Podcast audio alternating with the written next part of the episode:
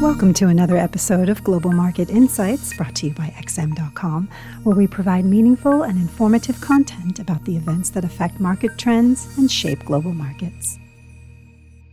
You're listening to the Daily Market Comment podcast by Mario Hadjikyriacos here at XM.com. I'm Christina Marujos.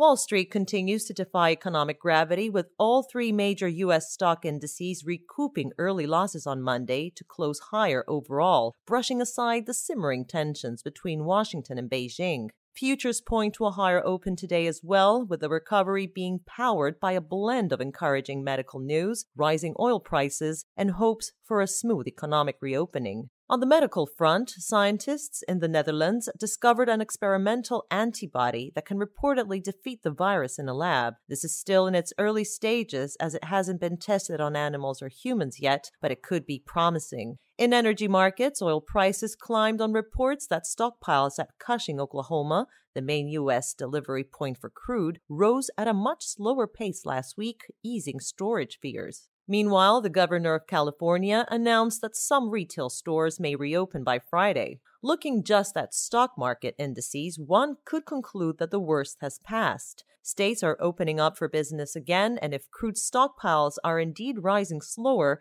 then Americans are probably driving more already. Yet the FX market tells a different story. Defensive plays like the yen and the dollar continue to outperform most of their peers, while in commodities, gold prices remain stubbornly elevated around $1,700 an ounce. At the same time, the real driving force behind the latest stock market gains were once again giant tech names like Microsoft and Apple that seem highly resistant to this crisis, not cyclical growth oriented companies.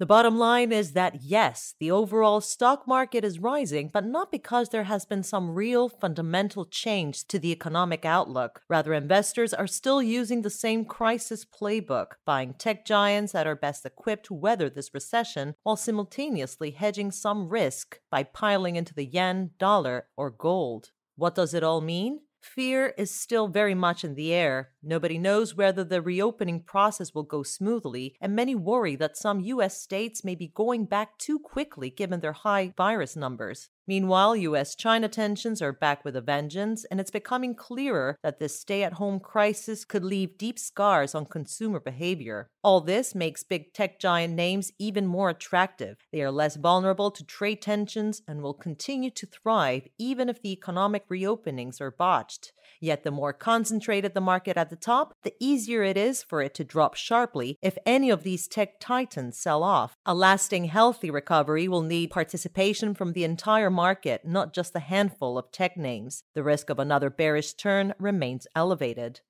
In FX land, the yen and the dollar continue to hold strong this week, mostly at the expense of the euro. Germany's top court just decided that the ECB's bond buying program partially violates the constitution, sending the euro lower as the decision could limit the central bank's ability to enlarge its stimulus programs, hindering growth and financial stability. In Australia, the RBA kept rates unchanged and said nothing new at its meeting today. As for the data today, all eyes will be on the ISM non manufacturing PMI for April. This was today's Daily Market Comment podcast. Thanks for listening at xm.com.